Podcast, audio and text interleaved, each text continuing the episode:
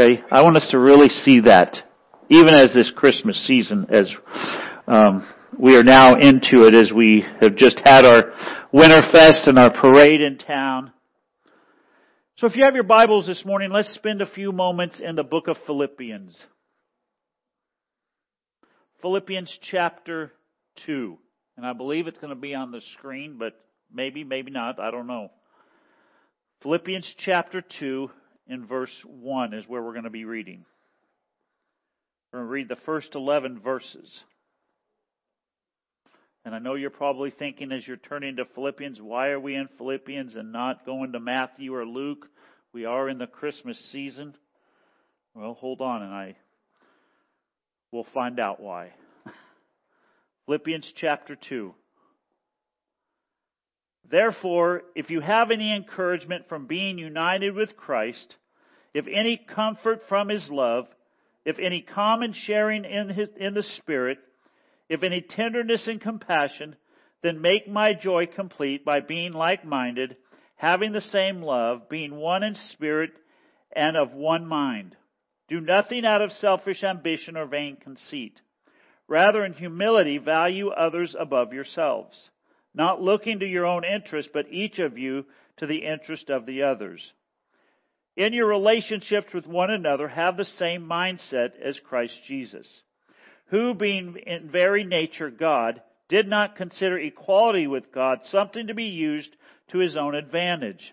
Rather, he made himself nothing by taking the very nature of a servant, being made in human likeness and being found in appearance as a man, he humbled himself by being obedient to death, even death on a cross. Therefore God exalted him to the highest place and gave him the name that is above every name, that at the name of Jesus every knee should bow in heaven and on earth and under the earth, and every tongue acknowledge that Jesus Christ is Lord to the glory of God the Father. Amen. Isn't that a great verse? The year was 1847 in France. A commissioner of wine, Mr. Polisade Cappeau, was asked by his priest to write a poem the, uh, for the upcoming Christmas Eve service. And on a rough carriage ride to Paris, Cappeau imagined himself as a witness to this birth of Jesus. The wonder of that glorious moment came as he rode to Paris that night, as he began to write the song of Christmas. By now, if you have had your radio on in your car or in your home, or you have begun Christmas shopping at your favorite store, unless your favorite store is online, you might not have heard the song, O Holy night. In the first stand, Cappeau invites us to imagine the world before the birth of Jesus. He says it is a world that lay in sin and error pining. The word pining here refers to the wasting away of the human spirit as it grieves, as it endures pain. In other words, he paints a picture of a world of darkness without light, a world of despair without hope. But then comes those next three words. Till he appeared. For when Jesus appeared, everything changed. In 1931, Northwest Nazarene University in Nampa, Idaho, be, when began, the present Dr. Russell DeLong, was at a meeting with the chairman of the accreditation committee and asked him to state the purpose of this institution. Without a moment's hesitation, Dr. DeLong said the purpose of this institution is to change the world. Taken back by that response, the committee members said, you don't understand. I know that influence in the world is the general purpose of all education, but I'm asking you specifically, what is the purpose of this school? And again, Dr. DeLong stated the purpose of our school is to change the world. And isn't that why Jesus came to this earth? To change the world? At no time of the year are we more reminded of just how much He has changed it than at Christmas time. In any of Paul's writing, does Paul ever tell us the story of Christmas? Martin, does he? You're famous of Philippians. Does he ever say anything about the Christmas story? No, he leaves it to Matthew and he leaves it to Luke. But here in the passage that we just read, Paul just does actually tell us of the glorious Christmas. He tells us why the night on which Jesus was born was such a holy night and how to respond to it. Are you aware that there is no recorded birth in scripture after the birth of Jesus? Did you know that the last genealogy listed in the New Testament is that of Jesus? That is because the entire Bible from Genesis to Malachi points to the birth and the name of Jesus.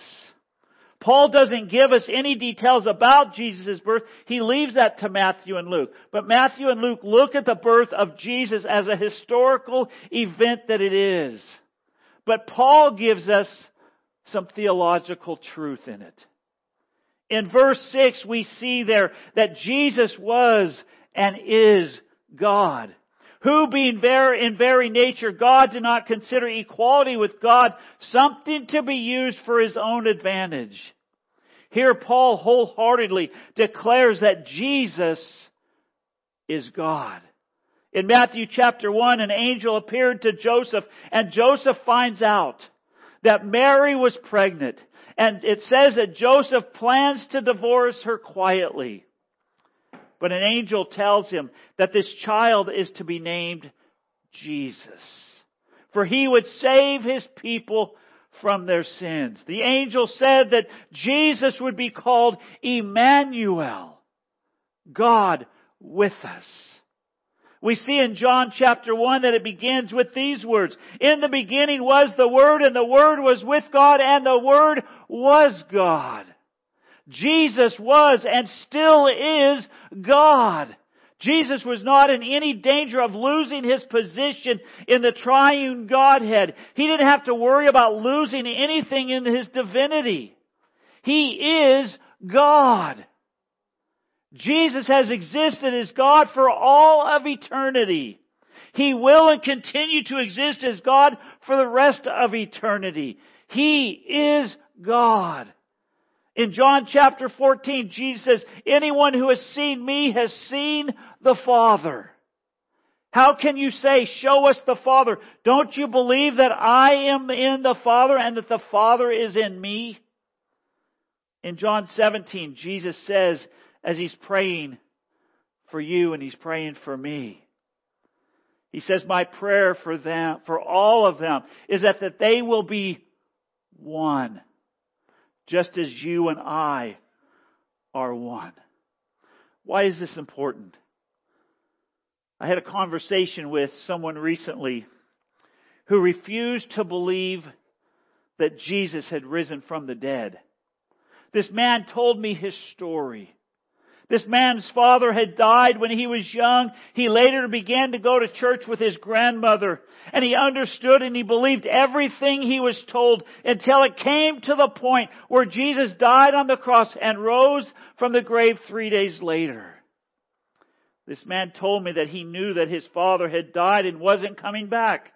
He said to me that it's impossible for a man to die and come back to life. This man said at this point, that's when I began to reject all of Christianity and now I am an atheist.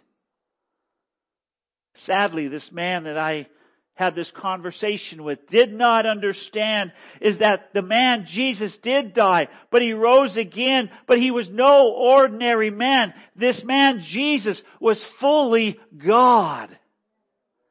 He didn't understand that it was not just that just a man rose from the dead, but it was the one who has the power of God, because he is God to have power over death, hell, and the grave, and rise from the dead on the third day. The fact that Jesus was God also meant that he could not sin. As Jesus was not born from a union of man and a woman, he did not inherit the sin nature of Adam. Instead, Jesus inherited the divine nature of the Father. Although he was tempted, he was perfect and he never sinned. He was able to be the lamb without blemish, needed to save us from our sins, but not just us. Whosoever whosoever.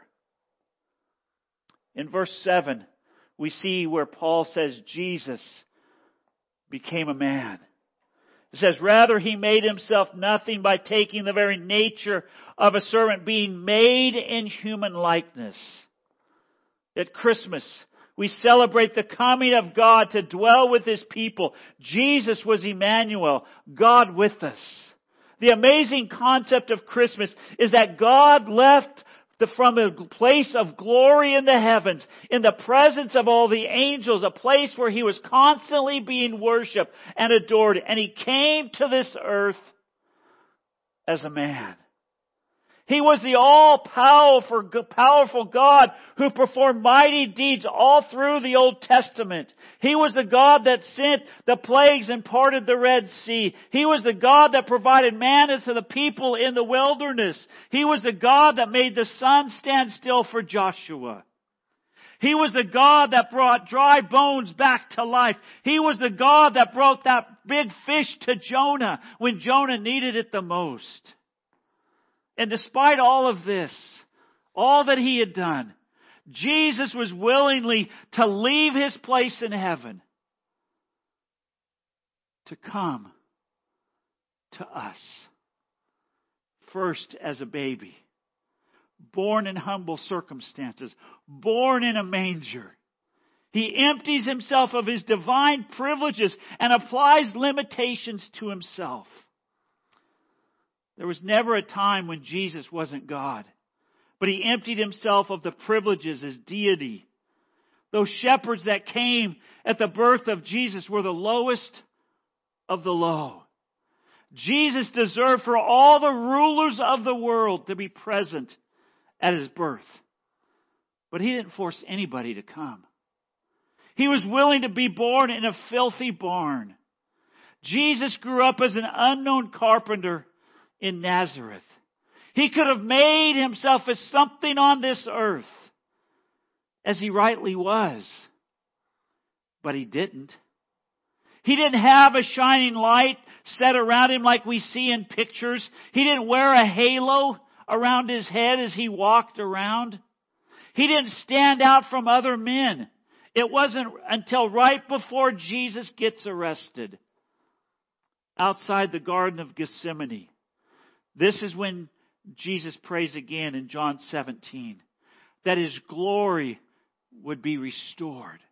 He says, And now, Father, bring me into the glory we shared before the world began. Not only did Jesus come as a man, but he came as a servant. He could have come as a king, but he came as a lowly servant. Isaiah writes about it in chapter 11.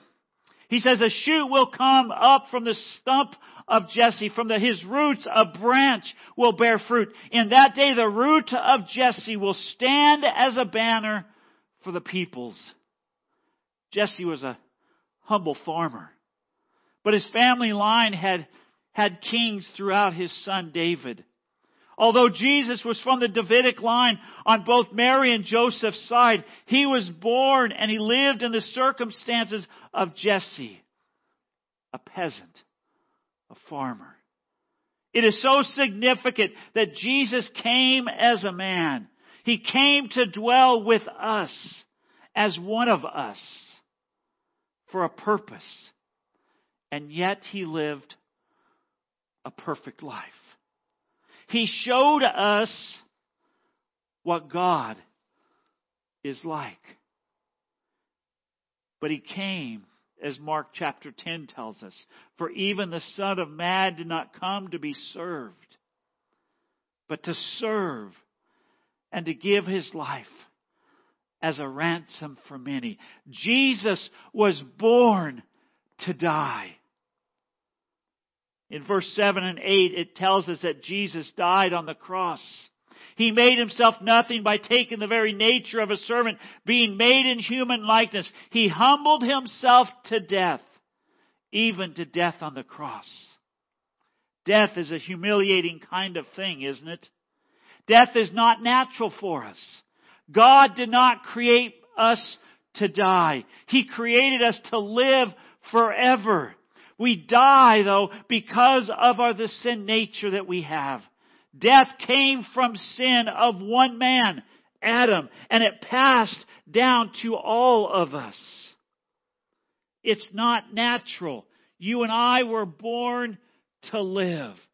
But when God took on flesh and he was born as a baby, he was born to die. He came to this earth for the purpose of his death. He did not have to come as a man, but he chose to. Jesus knew that mankind was separated from him by sin because he's a holy God and he knew that man could do nothing on our own to bring ourselves to become holy. John explains how God's love was revealed to us in 1 John chapter 4 when he says, This is how God showed us his love among us. He sent his one and only Son into the world that we might live through him. This is love. Not that we loved God, but that He loved us and sent His Son as an atoning sacrifice for our sins.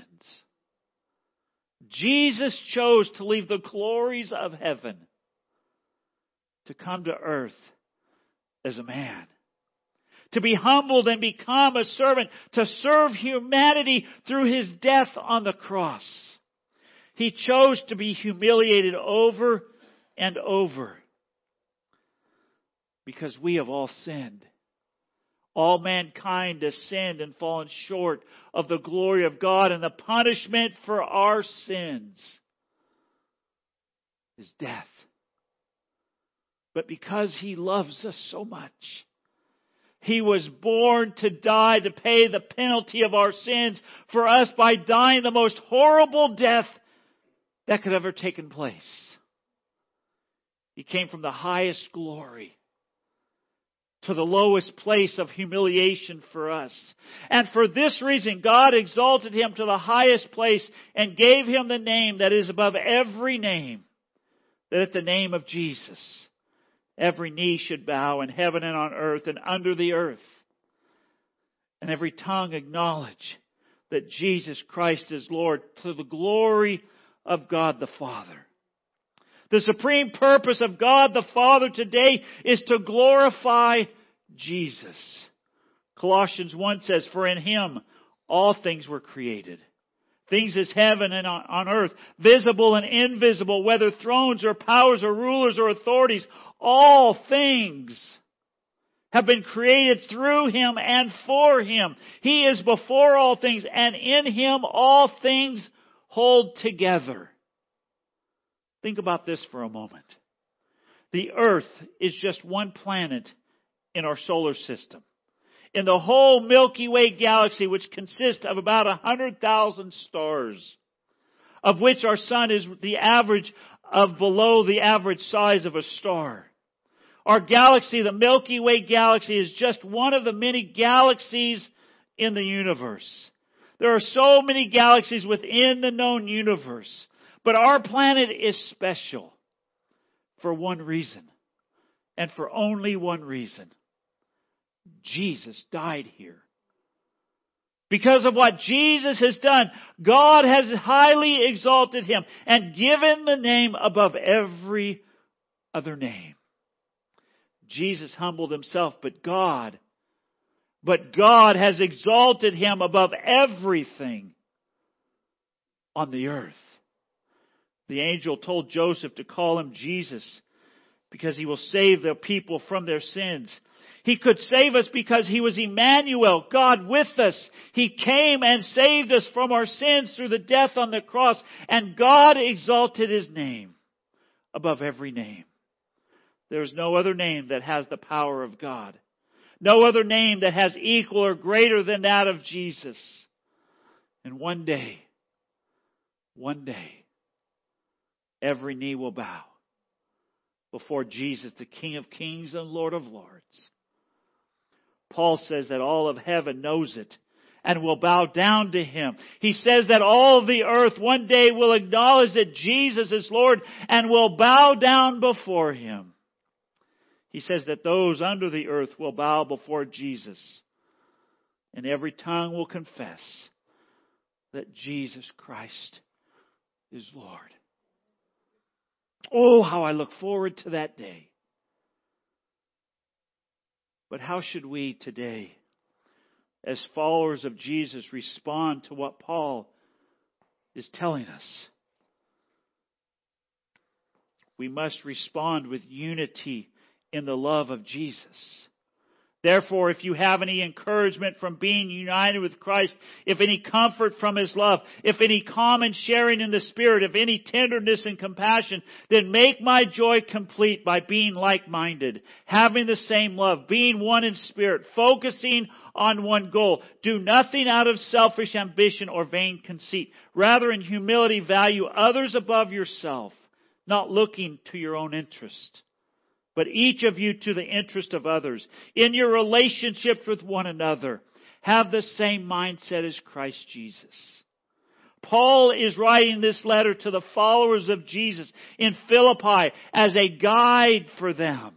He is telling them to have the attitude of Jesus. He's telling them how Jesus humbled himself and came to us in love. He was constantly giving of himself for those around him.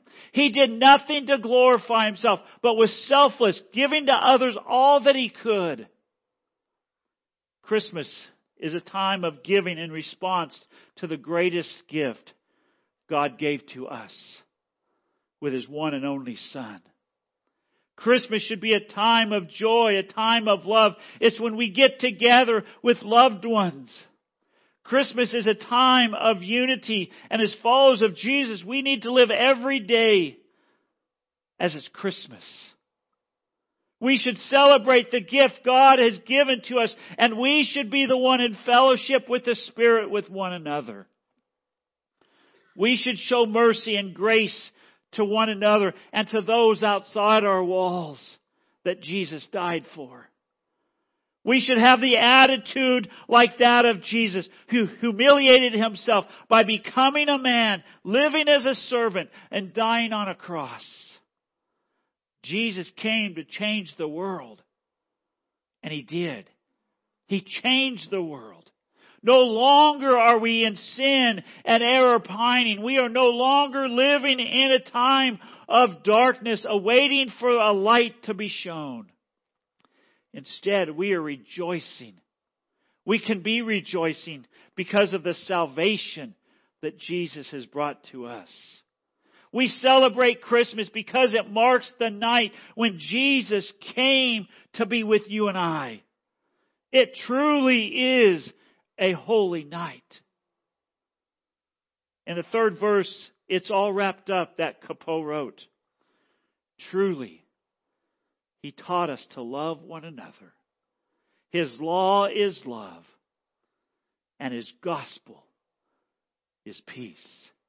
Chains shall He break, for the slave is our brother. And in His name all oppression shall cease.